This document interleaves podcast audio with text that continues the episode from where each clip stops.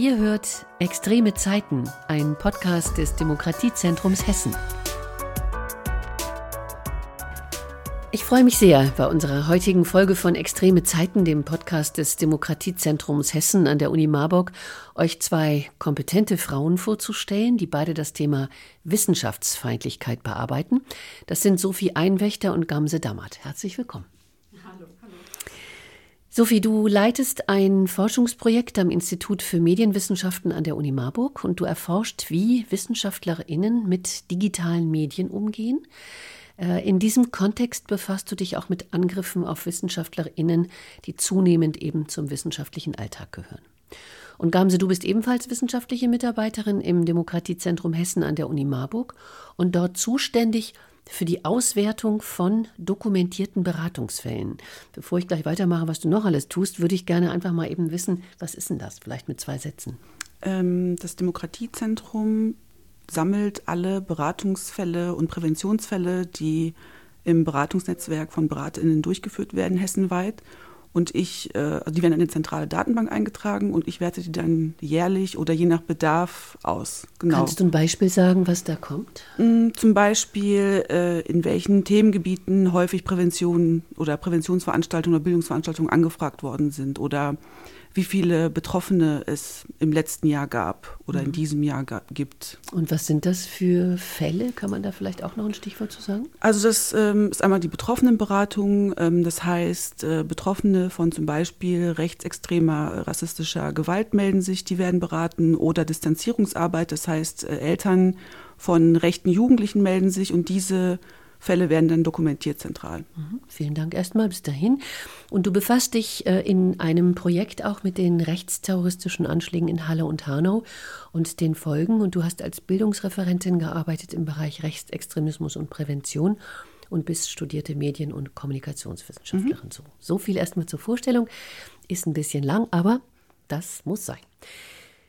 Besonders während der Corona-Pandemie standen ja Wissenschaftlerinnen im Fokus der Öffentlichkeit, mussten unbequeme Wahrheiten verbreiten, Wissen über die Seuche vermitteln, waren plötzlich Personen des öffentlichen Interesses und Lebens. Und das führte zu Polarisierungen und nicht selten zur Infragestellung der Wissenschaft an sich, aber auch zu massiven persönlichen Anfeindungen. Sophie, du hast dich mit diesem Phänomen befasst. Welche Formen hast du im Zusammenhang mit Wissenschaftsfeindlichkeit eigentlich ausmachen können?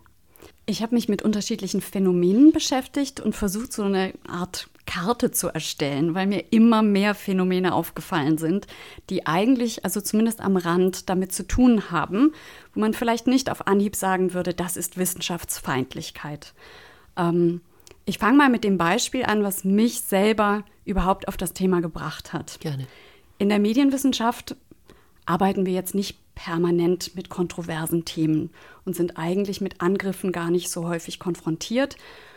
Anderes gilt sicherlich für die Gender Media Studies. Also natürlich die Geschlechterforschung sieht sich schon seit vielen Jahren Angriffen ausgesetzt, antifeministischen, an, sogenannten antigenderistischen äh, Angriffen ausgesetzt. Ähm, aber ansonsten in der Medienkulturwissenschaft haben wir damit nicht oft zu tun gehabt. In der Pandemie aber waren wir alle gezwungen, plötzlich auf digitale Medien umzustellen und die ganze Lehre über Zoom zum Beispiel abzuhalten oder andere Video-Streaming-basierte Softwares. Und da kam es dann zu Vorfällen von Zoom-Bombing wo Leute in ihrer digitalen Veranstaltung, entweder einer Vorlesung oder einer Seminarveranstaltung, plötzlich mit StörerInnen zu tun hatten, die gar nicht zu den Teilnehmenden gehörten. Die aber dabei waren. Die sich da reingeloggt haben und dann übergriffige Dinge vorgenommen haben. Und das kam natürlich durch eine technische Problematik zustande, wir hatten es mit einer Situation zu tun, die eine große Überforderung war für alle Lehrkräfte. Die mussten plötzlich sich komplett neues Know-how drauf schaffen, mit ähm, dieser Technologie arbeiten, damit planen, damit ein Seminar abhalten. Und viele wussten noch gar nicht, dass man diese Technik auch missbrauchen kann. Und torpedieren kann. Ne? Dass sie mhm. eine Anfälligkeit hat, genau. Mhm. Also wenn ich an der Uni in einem Raum äh, meine Veranstaltung habe, da denke ich vielleicht auch drüber nach, wer kann da reingehen. Aber Online ist es natürlich so, dass von überall auf der Welt Leute zugreifen können, wenn ich diesen Raum nicht schütze, zum Beispiel durch ein Passwort. Und so haben halt viele auch so typische AnfängerInnen-Fehler gemacht. Ich habe das auch am Anfang noch gemacht. Ähm, einfach Rauminformationen zu teilen, ohne einen Schutz. Leute nicht aufzufordern, sich vorher anzumelden mit E-Mail-Adresse oder so. Und dann ist es dazu gekommen, dass zum Beispiel in öffentlichen Veranstaltungen oder so plötzlich da StörerInnen anwesend waren. Kannst du sagen, was das für Störanfälle eigentlich gewesen sind? Also ein extremer Fall war zum Beispiel, dass in einer Ringvorlesung auf einen öffentlich geteilten Bildschirm ein Hakenkreuz gekritzelt wurde. Und das ist so eine Situation, die natürlich abgesehen von dem gewaltvollen Inhalt, der allein schon traumatisch sein kann. Und der auch strafbar ist, ne? Das absolut. Mhm. Ähm, auch für die Organisatorinnen eine absolute Überforderung darstellt, weil sie in dieser Situation reagieren müssen. Mhm. Sie haben es mit einem Publikum zu tun und müssen dann handeln. Und als wir dann mal rumgefragt haben, also das war so ein Fall, der hat, ähm, der hat bei manchen Leuten einfach einen Nachhall hinterlassen. Mhm. Ähm, aber als wir rumgefragt haben, haben wir gemerkt, es gab noch andere Fälle. Mhm. Und ähm, also ein Kollege zum Beispiel erzählte, da wären Leute, ähm, wären russische Trolle wären in der Veranstaltung gewesen und hätten Putin-Fanfaren erklingen lassen. Ähm, aber es gibt zum Beispiel vom Vice äh, Magazine gibt's eine Untersuchung dazu, was dieses Zoom-Bombing, was es da eigentlich für Hintergründe gibt. Und das ist eine totale Mischlage von AkteurInnen. Mhm. Da haben sich Leute teilweise über Discord-Server online zusammengefunden, die sich gar nicht kannten und die einfach die Information geteilt haben, hier ist online ein Zoom-Raum, der nicht geschützt ist.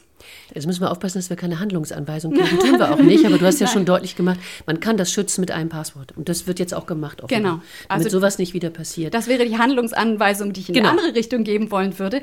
Natürlich, und das haben wir auch konkret gemacht, hm. zum Beispiel in der Medienwissenschaft, wir haben uns zusammengesetzt und eine Handreichung erstellt. Wie kann man solche digitalen Räume eigentlich so sicher wie möglich gestalten? Solche Handreichungen gibt es für Face-to-Face-Veranstaltungen, gibt es die schon längst. Klar. Die politische Bildung muss sich permanent mit dieser Frage schon auseinandersetzen auseinandersetzen, was mache ich eigentlich, um zu vermeiden, dass da Leute kommen, die ein Gewaltpotenzial darstellen. Mhm.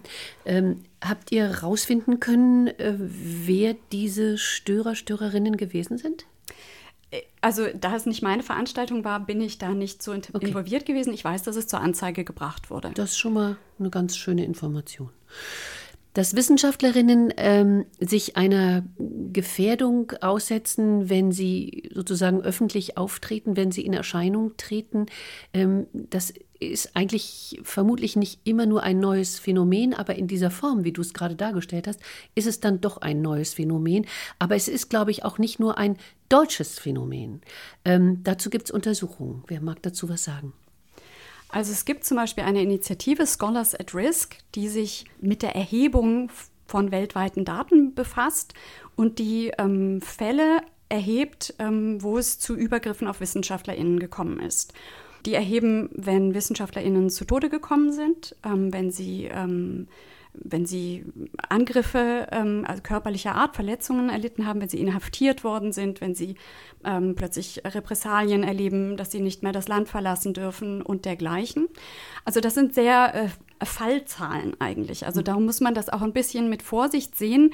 In so einer Statistik kann nicht alles erhoben sein, was wir auch als Wissenschaftsfeindlichkeit verstehen können.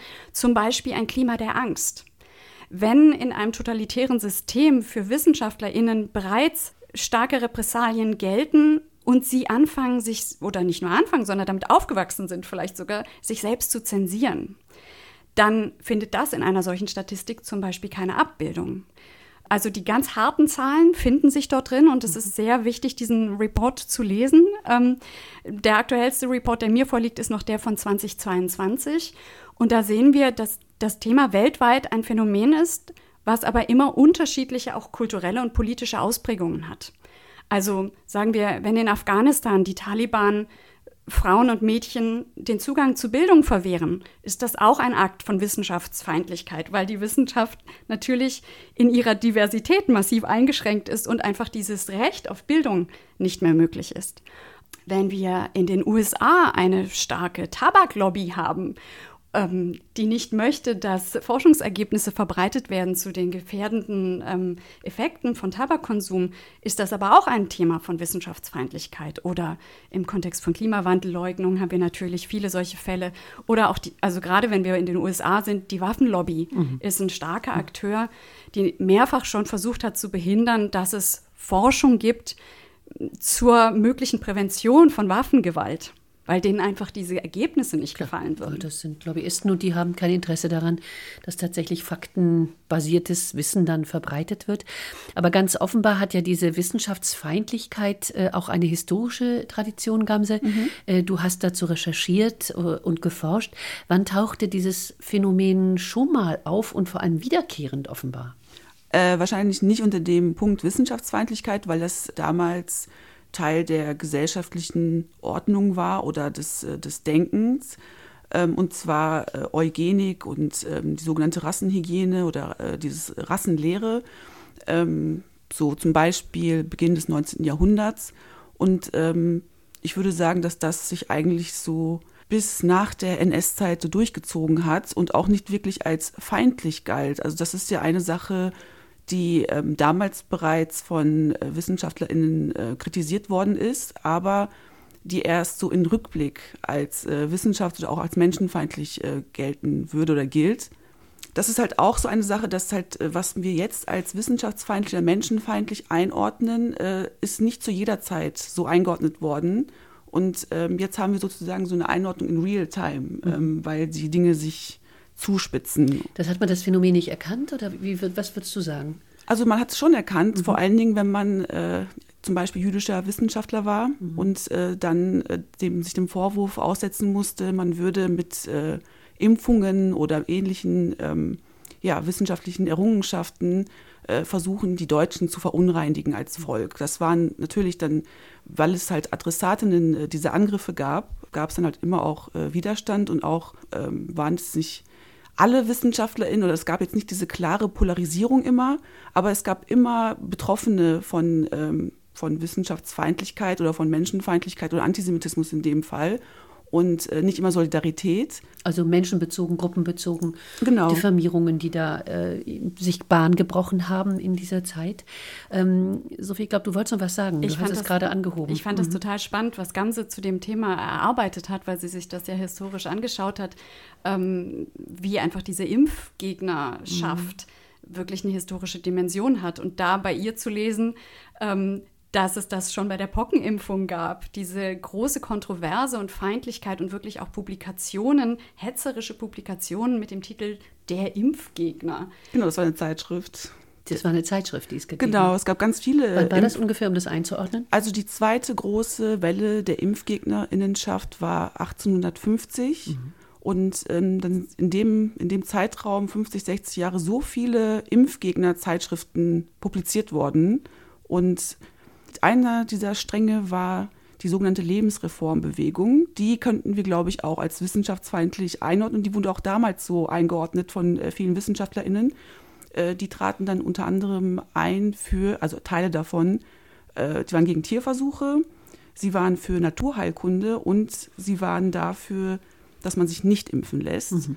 Und sie waren ähm, zum Beispiel mit äh, Arthur Förster äh, auch Antisemitinnen, also die das, diesen Strang sehr stark verfolgt haben. Gibt es eine Riesenparallele zu heute, ne? Genau. Also das ist, hat, weiß ich nicht, ob man das geschichtliche Kontinuität sagen würde, mhm. aber es gab so diese Wellenbewegungen von Impfbefürwortung und Impfgegnerinnenschaft in Deutschland eigentlich immer. Aber auch Oder in diesem Bereich des, der Heilmethoden, der alternativen genau. Heilmethoden. Ne? Ja. Und die Argumente sind oft die gleichen. Also das ist so interessant. Ich habe mal in so eine alte Zeitschrift reingeschaut, weil es gibt die teilweise online verfügbar, ähm, diese Bestände auf Mikrofilm, ähm, hier auch an der Universität, in der Universitätsbibliothek oder im, im Deutschen Nationalarchiv.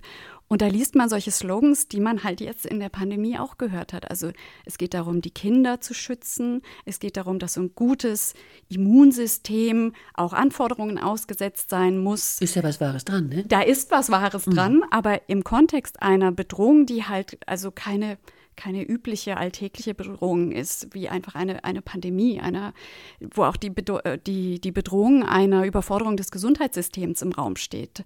Ähm, und einfach viele, viele Todesfälle.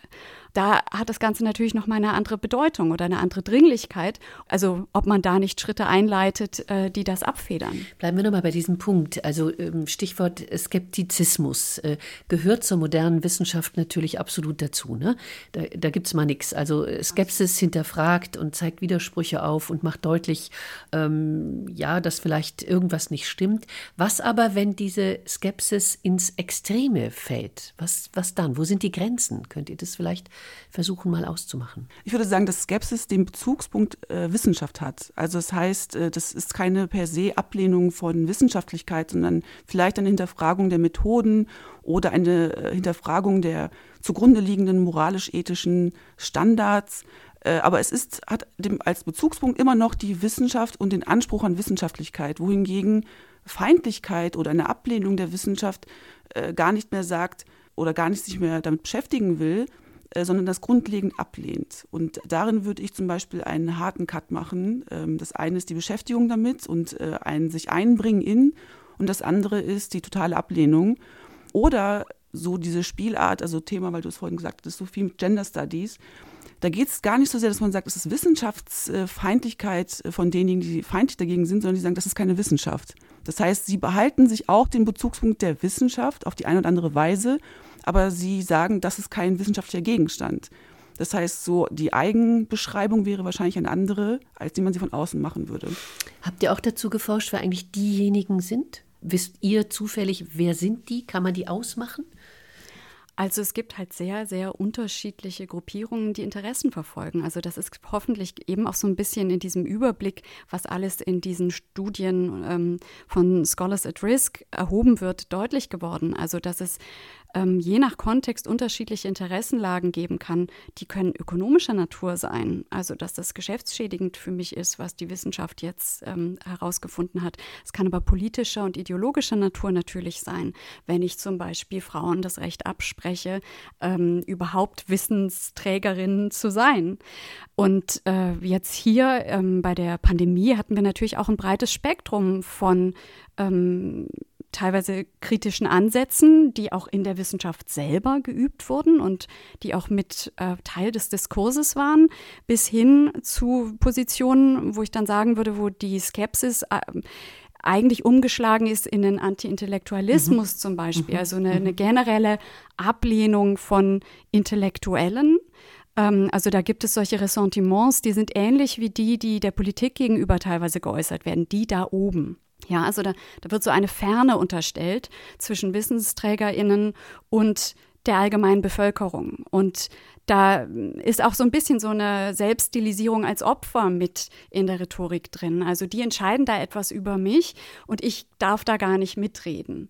Ähm, und aber eben auch diese, äh, diese negative Einstellung, die, die wissen gar nichts von mir. Und es ist mir völlig fern und fremd, was die da von sich geben. Und da finde ich es total interessant ähm, aus medialer Hinsicht. Es ist so viel unternommen worden in den letzten zehn Jahren im Hinblick auf Wissenschaftskommunikation.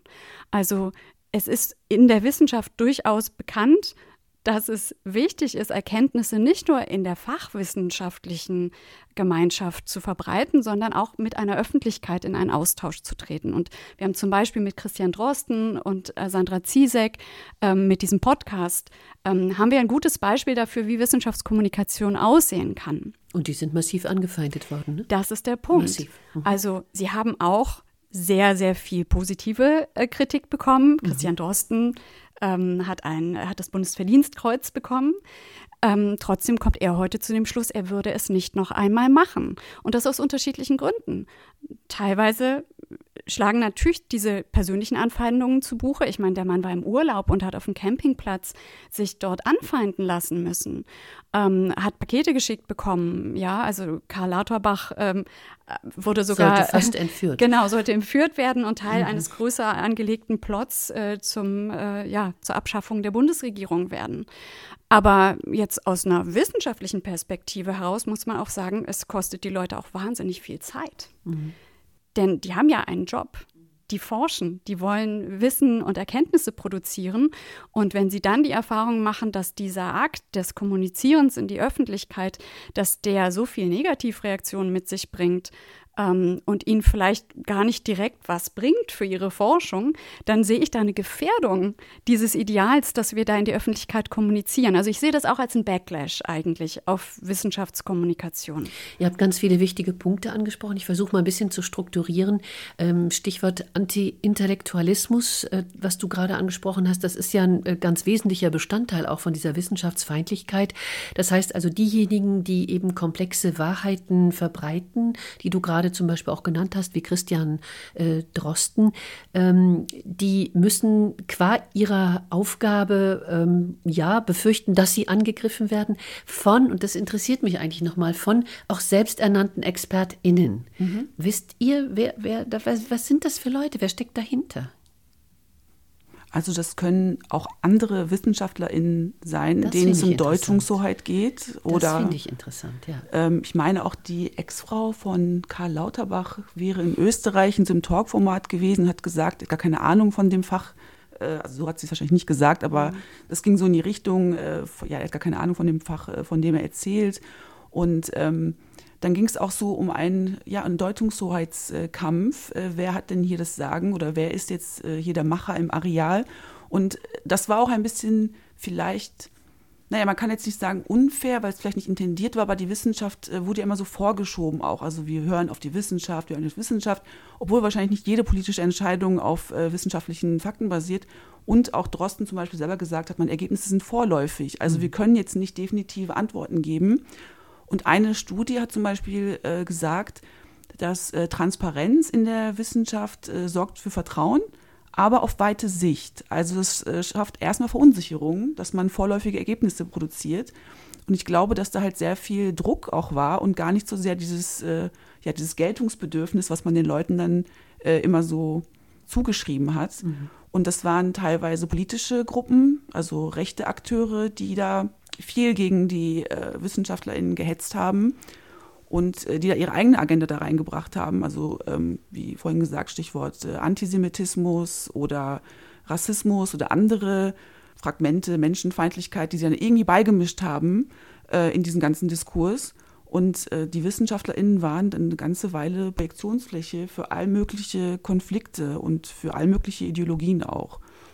Genau. Ich meine, dass so eine Seuche letztendlich Verunsicherung schafft, ist, glaube ich, auch was völlig Normales, ja. nicht? Aber so dieser grundlegende Skeptizismus, die grundlegende Form, alles, was an Wissen transportiert wird, anzuzweifeln. Ich glaube, das ist, das ist so dieses Phänomen, mhm. was, mit dem wir es da zu tun haben, was, wie wir gerade eben schon gesagt haben, nicht unbedingt Neues, auch kein deutsches Phänomen ist, ein internationales und auch ein historisches.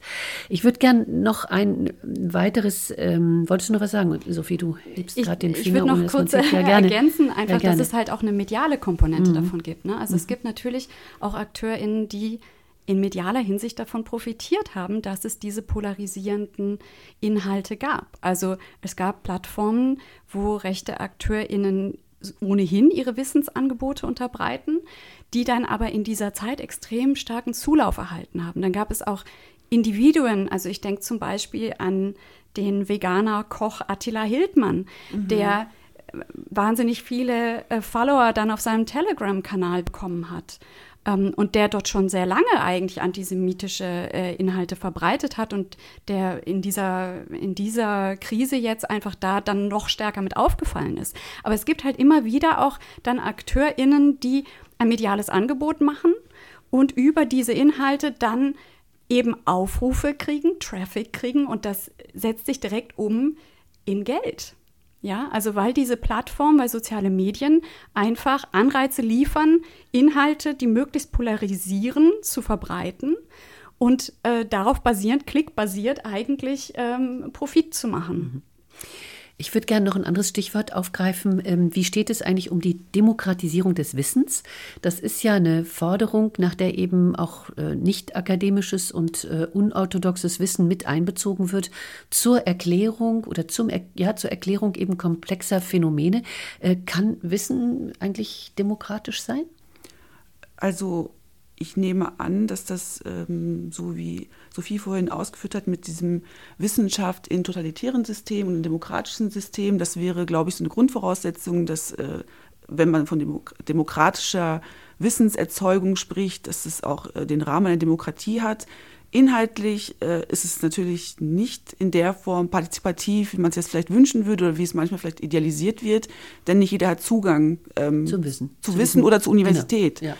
Und dann, äh, was ernst genommen wird und was nicht ernst genommen wird, ist ja auch hierarchisiert. Mhm. Also selbst beim Einbezug nicht akademischen Wissens ist da diese Hierarchie drin, äh, dass es, oder wenn man es global sieht, ähm, genau, westliche WissenschaftlerInnen und dann äh, WissenschaftlerInnen zum Beispiel des globalen Südens, äh, wo man sagt, äh, ja, das ist dann Wissen von, sagt man da Subalterne schon oder weiß ich nicht, aber das, das hat auch gleich schon so einen, ja, so einen folkloristisch netten Ansatz, aber es wird nicht wirklich ernst genommen. Oder äh, Master- oder Doktorarbeiten, die vor allen Dingen nicht westliche WissenschaftlerInnen äh, zitieren, sind dann auch gleich, äh, vielleicht, also sie werden gleich so einer Prüfung unterzogen, ob das überhaupt wissenschaftlich sei. Also äh, es gibt diese große Dimension und im Kleinen, was ja auch die Forderung war während der Pandemie, äh, dass Menschen ernst genommen werden wollen oder warum könnte nicht diese und jene Studie zitieren, äh, da hat sich auch so ein Wunsch ausgedrückt, wir möchten nicht, dass über uns entschieden wird oder über unseren Kopf.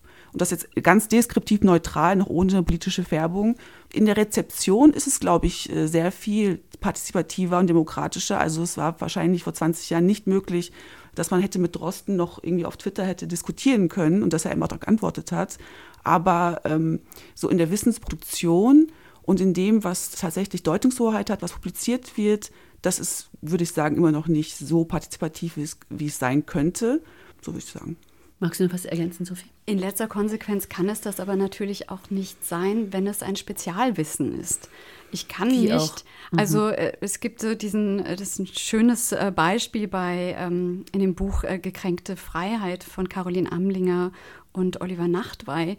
Ähm, die beschreiben so wie in der Corona-Pandemie, ähnlich wie wenn gerade Fußball Bundesliga spielt ähm, und äh, ganz Deutschland zu Hobbytrainern werden äh, oder wird, ähm, wir in der Pandemie plötzlich alle VirologInnen waren. Ja, also jeder und jede hat da plötzlich den Senf dazu gegeben und mitgeredet, aber niemand von uns hat Medizin studiert oder nur sehr wenige, ja. Und ähm, das ist einfach ein hochspezialisierter Diskurs. Und die Wissenschaft selbst hat dafür ihre Prinzipien und ihre Regeln äh, der Nachvollziehbarkeit, der Transparenz der Ergebnisse. Ähm, es wurde ja auch immer wieder stark betont, wenn Ergebnisse vorläufig waren, wenn mit Preprint Publications gearbeitet wurde, ähm, die eventuell auch noch nicht äh, wirklich durch eine Qualitätssicherung gegangen sind. Ähm, aber Was das meinst du damit mit Preprint? Erklär das kurz. Also es gibt, äh, es gibt die Möglichkeit, seine Ergebnisse in der Wissenschaft, also das ist natürlich vor allen Dingen in der Naturwissenschaft, ist das Thema in der Geisteswissenschaft Wissenschaft kennen wir das gar nicht eigentlich, dass Ergebnisse Vorab. veröffentlicht werden, bevor sie durch eine mhm. Qualitätssicherung mhm. gegangen sind. Und also ein ganz wichtiger Maßstab ist zum Beispiel die Reproduzierbarkeit von Ergebnissen, dass jemand anders, der unter denselben Bedingungen ähm, die gleiche Studie macht, zu den gleichen Ergebnissen kommt.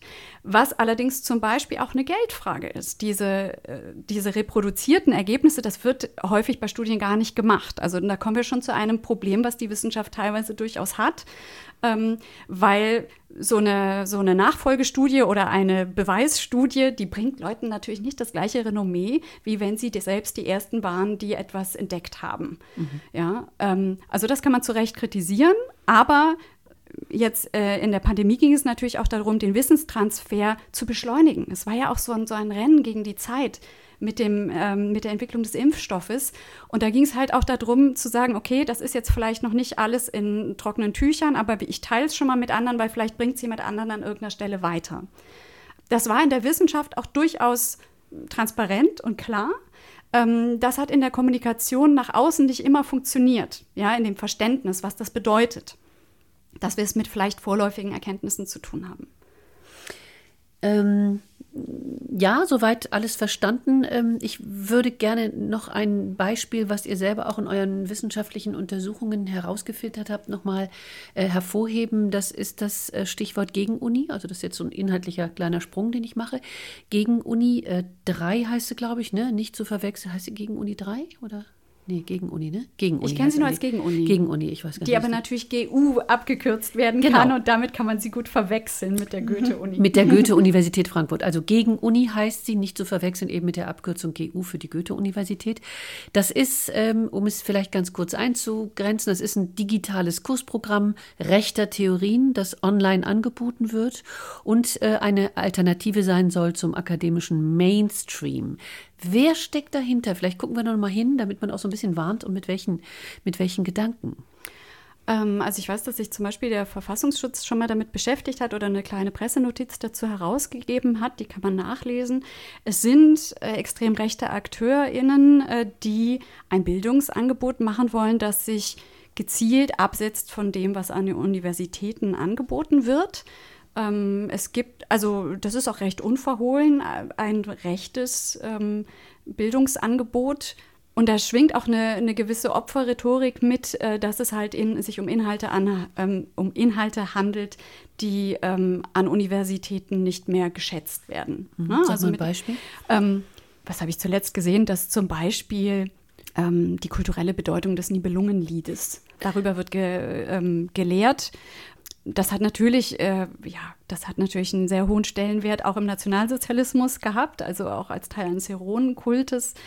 Das heißt aber, also ich wüsste jetzt aber nicht, dass man, dass man in der Kulturwissenschaft äh, das jetzt komplett ausgeklammert hätte oder nicht mehr darüber auch? gesprochen ja. hätte. Mhm. Ähm, aber man hätte vielleicht jetzt nicht mehr ganze Seminare dazu äh, angeboten, aber auch Akteure wie Karl Schmidt werden gelesen ähm, und generell Denker, die ähm, ein, auf der Seite wird es bezeichnet als konservativ rechtes Weltbild, aber doch teilweise sehr, sehr rechtes Weltbild äh, unterstützen. Und das soll halt so ein ideologisches Fundament bilden, was, ja, was, denke ich, dazu dient, eine eine eigene Wissenselite auszubilden, ja. ein Gegenangebot zu ja. machen. Und dieser, dieses Argument des, des Gegen, Angebotes ist eins, äh, was sich so einem antiakademischen ähm, ähm, Gestus bedient, äh, dass man sagt, da stimmt was nicht mit der Institution der Universität. Diese Kritik wird aus, aus der Universität selbst häufig geübt. Ähm, also ich würde auch sagen, durchaus, Gamse und ich sagen auch an der einen oder anderen Ecke, man kann Kritik üben an der Universität und der Institution. Ähm, aber hier wird es so, dieser rebellische Gestus äh, wird halt umgedeutet als eine Rechtfertigung, sich mit extremen rechten Inhalten auseinanderzusetzen und die Universität zu meiden oder eben vielleicht auch Argumente zu liefern, mit denen man dann irgendwann äh, an die Universität gehen kann und da Veranstaltungen rhetorisch sprengen kann. Also so in diese Richtung ähm, scheint mir das zu deuten. Und natürlich geht es auch darum, Geldflüsse herzustellen, weil das ein Angebot ist, ähm, wofür man sich anmeldet und wofür was man Geld bezahlt. kostet natürlich. Ne? Genau. Ne? genau. Mhm. Aber ich finde, hier wird so ähm, besonders deutlich, so dass äh, wissenschaftliches Wissen nicht wertfrei ist. Also auch wenn es sich mehr hier um Ideologie handelt, äh, wissenschaftliche Fakten sind nicht ähm, im luftleeren Raum entstanden. Und zu dem Thema vorhin wollte ich noch ergänzen, dass vor allem wenn man sich die NS-Geschichte und auch die Wissenschaft in der NS-Zeit und auch die Aufarbeitung nach der NS-Zeit anschaut, dann äh, ist dieser Partizipationsgedanke besonders wichtig bei der Frage so nach ethischen und moralischen ähm, ja, Grundsätzen der Wissenschaft. Und dass da Leute Angst haben oder Zweifel äußern, ließe sich auch oder lässt sich auch so geschichtlich begründen. Also es geht nie einfach nur um Expertinnenwissen, sondern eben auch die Implikationen äh, der, also ethischer Natur. Mhm. Und ähm, dass da sich Gesellschaft einmischt oder auch Wissenschaftlerinnen selber Kritik äußern an der eigenen Institution, finde ich schon wesentlich. Also, und ich glaube auch, es ging sehr viel auch um ethisch-moralische Fragen, also auch um Fragen von Gewalt, äh, häuslicher Gewalt, äh, Armut, Ausschluss, Ausgrenzung und diese ganzen äh, Fragen, die sich ja zugespitzt haben während der Pandemie. Und ich glaube, das war so ein Pulverfass auch. Ja, ja. Was dürfen wir, was können wir? Genau. Müssen wir zu Hause bleiben? Wer sagt uns, dass unsere Freiheit jetzt beschränkt ist? Das sind ja alles Themen mhm. gewesen, über die äh, dann auch öffentlich diskutiert wurde. Ähm, gegen Uni, um das nochmal kurz aufzugreifen, ist so ein Beispiel. Da tummeln sich aber noch ganz andere im Netz. Ich finde, man sollte so ein bisschen auch darauf nochmal abziehen und sagen, wer ist denn das eigentlich? Was sind das für, für ähm, ja, also die suchen ihre Öffentlichkeit, aber abseits der Massenmedien. Habt ihr da Beispiele? Also es gibt natürlich solche ähm, Webangebote wie Tichys Einblick oder ähm, Kompakt. Also das Kompakt-Magazin zielt ja zum Beispiel auf auch eine Verwechslung ab mit, mit Compact. Ne? Und das, da sind wir dann auch schon bei so einer typischen Strategie. Der ähm, Gender- und Medienwissenschaftler Simon Strick hat das äh, schön als ein Mimikry bezeichnet. Also dass das ein Teil rechter Strategien ist, einfach sich einen Gestus anzugleichen oder teilweise auch einen Namen anzueignen und auf diese Verwechslung zu setzen. Ja, dass jemand per Zufall auf dieses andere Angebot gerät dann vielleicht.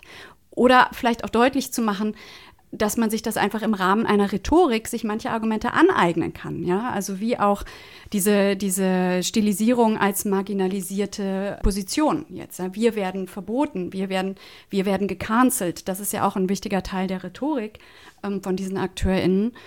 Und äh, ja, jetzt vor kurzem äh, machte ja auch die Information die Runde, dass es ein, äh, einen Fernsehsender geben soll aus äh, Österreich, der sich sehr stark ähm, dieser, diesen rechten Inhalten widmet und wurde dazu aufgefordert, äh, eine Petition äh, zu unterschreiben, dass der nicht nach Deutschland kommt. Aber also diese Frage halt, also was ist, wenn das, wenn das jetzt auch im Fernsehen stattfindet, die ist natürlich schon eine, die uns auch ähm, beschäftigt, weil es ja schon darum geht, was ist das mediale Angebot und können Leute unterscheiden jeweils, wer die AkteurInnen Ganz im Hintergrund schwer. sind. Ganz schwer. Da, da ja. gibt es so viele Vermischungen. Ja. Also ich kenne auch also äh, viele Personen mittlerweile, die so in Randgebieten plötzlich mit dieser Thematik zu tun hatten. Also Leute aus der esoterischen Szene, die irgendwie kommunenmäßig leben und dann kommt raus, das sind Reichsbürger die das Ganze organisieren zum Beispiel. Ja, das merkt man im Alltag nicht. Da dieser Mimikry-Aspekt ähm, spielt eine ganz wichtige Rolle, harmonisches Miteinander. Aber ähm, eigentlich, wer die Fäden zieht und wer finanziell profitiert, waren an der Stelle Reichsbürger.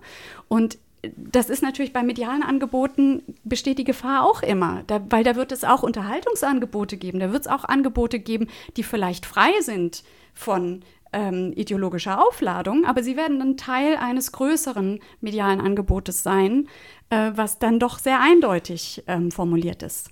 Und das Publikum existiert schon. Also äh, Esoterik, die großen Namen darin. Ich nenne jetzt keinen äh, Post.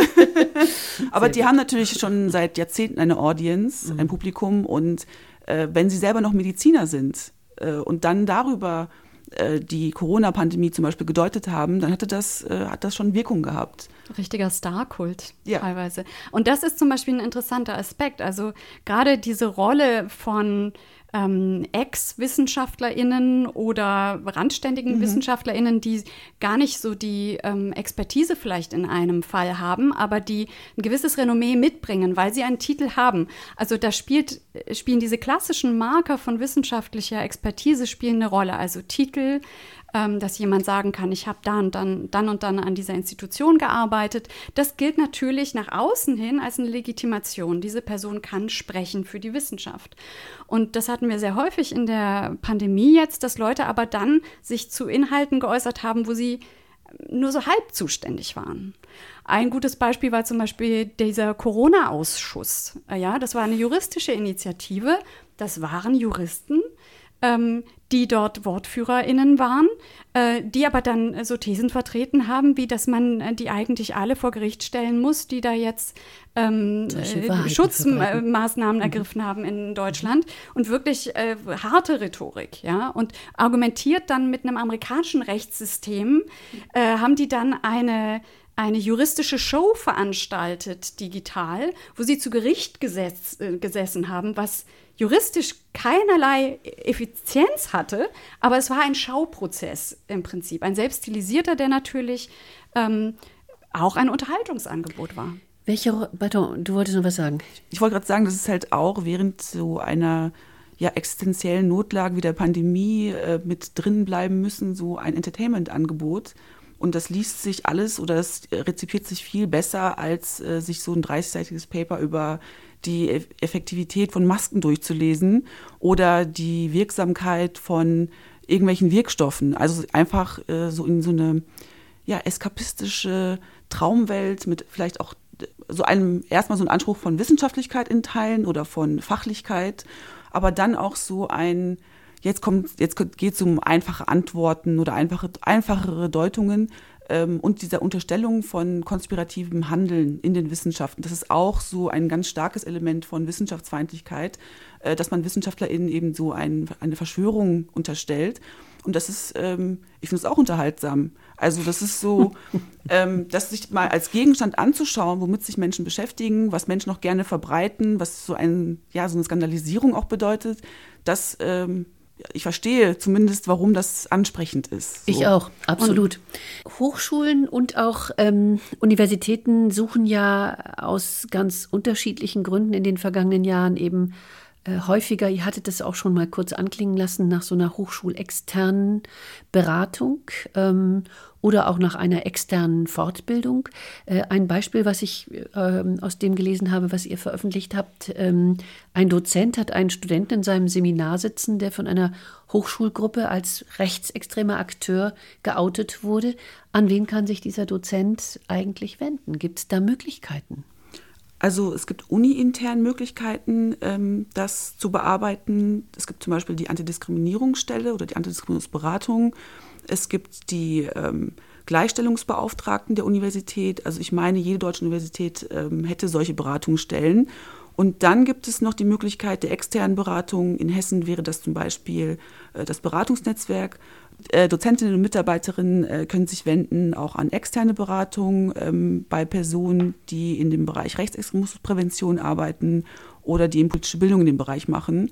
Und äh, da geht es halt ganz konkret um, wie verhalte ich mich jetzt, was ist mir vielleicht erlaubt, was wäre vielleicht ein Übergriff, ähm, weil jeder Mensch kann ja jede Einstellung haben, die er will, mäßig. Aber inwieweit ist diese Person zum Beispiel eine Bedrohung für Dritte? Das wäre eine relevante Frage. Oder was bringt er für Inhalte ein, die vielleicht in, in den strafrechtlichen Bereich ja, gehen? Das kann ja durchaus sein, ja. Genau. Mhm. Und dann wäre das eine Frage von ähm, so einem Zusammenspiel von, ähm, was kann ich als Dozent äh, selber als Akzent setzen, was ist mir wichtig, was ist vielleicht auch Hausrecht der Universität, also was ist auch das Leitbild der Universität, auf das ich mich stützen kann und wie kann ich mich da durchnavigieren. Und da ist so eine ähm, externe Beratung vielleicht ganz hilfreich. Also die ist auch nicht in, an die Institution gebunden. Das heißt, äh, ja, da ist diese Frage von vielleicht äh, so eine negative Aufmerksamkeit auf sich lenken oder irgendwie einen Skandal schaffen, vielleicht auch ein bisschen geringer, als wenn man das uni universitätsintern machen würde. Mhm. Aber wie gesagt, ich würde empfehlen, erst universitätsintern zu schauen nach den Beratungsangeboten äh, und dann extern. Mhm. Aber es gibt offenbar eine ganze Menge ja. Möglichkeiten, sich da auch Luft zu verschaffen, beziehungsweise auch Beratung zu holen, um zu wissen, wie man in so einer Situation auch agieren kann. Ähm, was heißt das alles, was ihr heute gesagt habt, was ich äh, alles sehr hochinteressant finde für weitere Krisen? Wir haben jetzt ganz viel natürlich über die Corona-Krise gesprochen. Das ist ja alles nicht vorbei. Die Zahlen steigen gerade aktuell wieder. Das heißt, wir werden jetzt auch im Winter wieder damit konfrontiert werden oder im Frühjahr, je nachdem. Aber was heißt das für anstehende Krisen? Also beispielsweise äh, der Klima Krise, ich will nicht sagen Katastrophe, aber der Klimakrise. Wie geht das eigentlich weiter? Ähm, da ist ja wahrscheinlich mit einigem zu rechnen.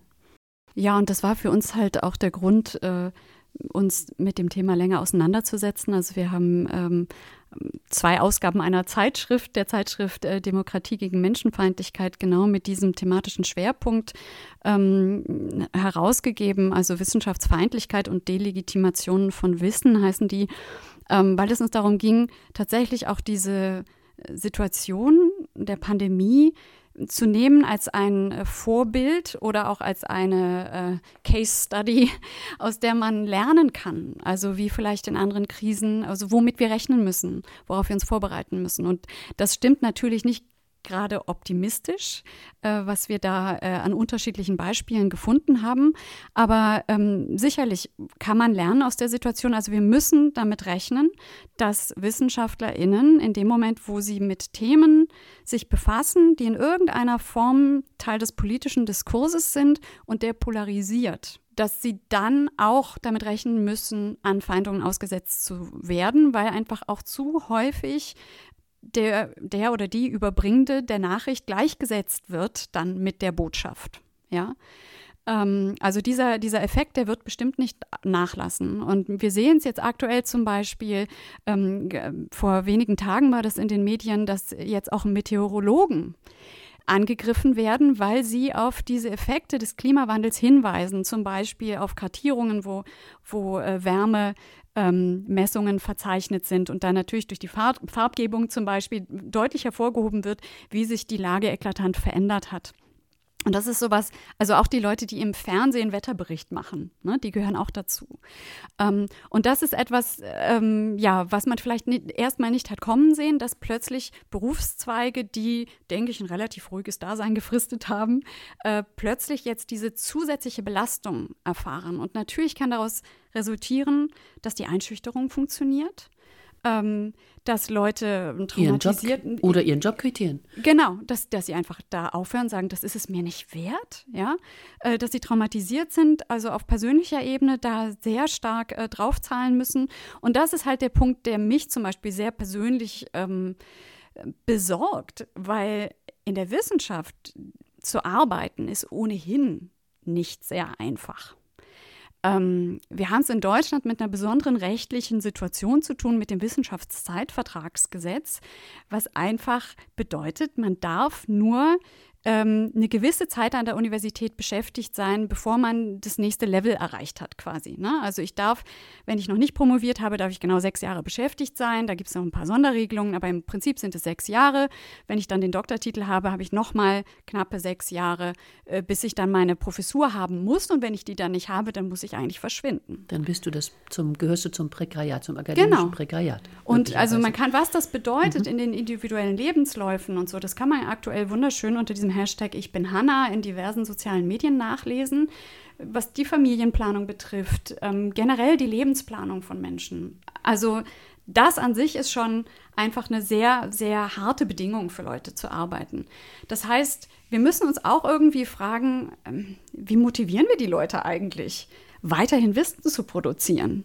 Und wenn dann noch diese Krisensituationen dazukommen und nicht adäquat reagiert wird. Ja. Also es gibt, es gibt mehrere ähm, Initiativen, die gerade im letzten Jahr und in diesem Jahr entstanden sind, die gezielt an WissenschaftlerInnen ähm, Hilfsangebote unterbreiten und auch Fallzahlen erheben, also was, äh, was ihnen zustößt.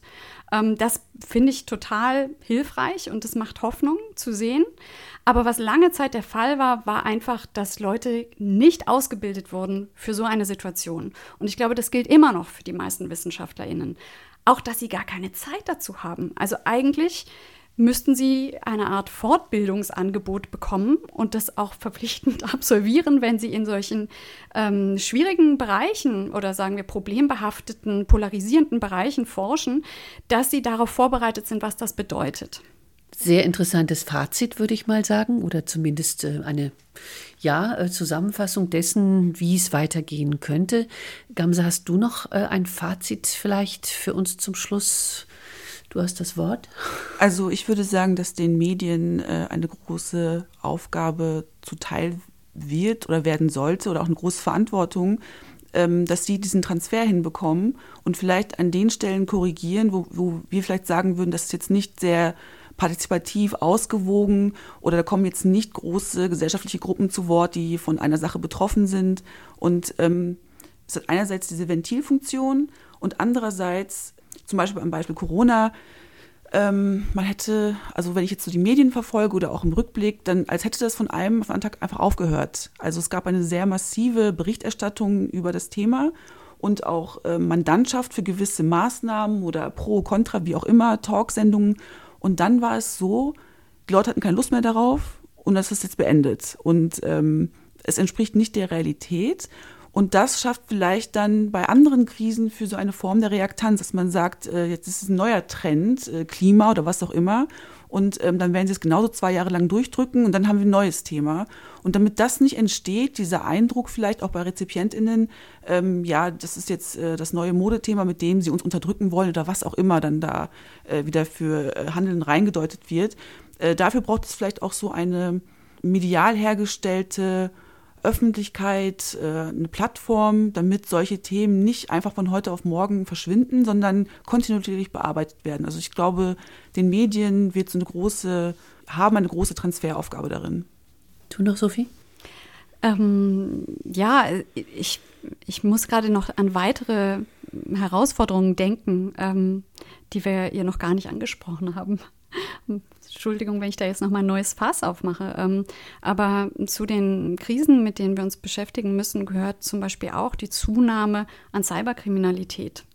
Ähm, das ist nochmal ein ganz anderer Fall von Wissenschaftsfeindlichkeit, der vielleicht gar nicht so sehr mit der Wissenschaft zu tun hat, sondern einfach damit, dass es sich um große Institutionen handelt, die über viele Daten verfügen und die darum erpressbar sind.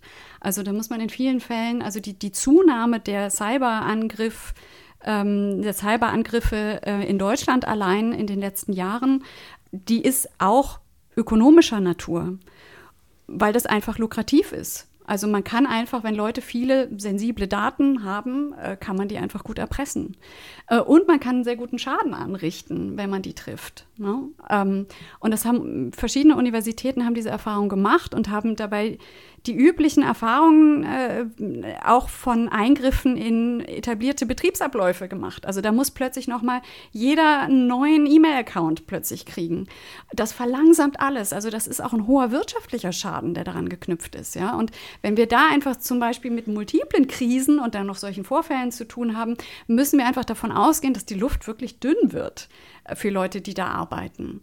Ähm, und ich sehe schon die Chance darin, das zu antizipieren, dass ich zum Beispiel, wenn ich ein Forschungsprojekt habe, ich mich damit auseinandersetze, was kann es auch für Gefährdungen bedeuten für mich als ausübende Wissenschaftlerin. Das war früher total oder ist generell sehr etabliert, immer mich zu fragen, kann ich mit meiner Forschung Schaden anrichten bei meinen Forschungsobjekten, bei den Personen, mit denen ich Interviews führe zum Beispiel. Das gehört dazu. Aber dass ich mir diese Frage stelle, kann auch für mich ein Schaden entstehen als forschende Person. Ich glaube, das sollte so eine Regelung sein, die wir einfach mit aufnehmen in unser übliches tägliches Forschen. Das war ein bedenkliches Schlusswort, aber ein gutes Schlusswort. Ich würde gerne noch mal einen kurzen Hinweis darauf geben, äh, was du schon, Sophie, angesprochen hast, äh, auf die Veröffentlichungen.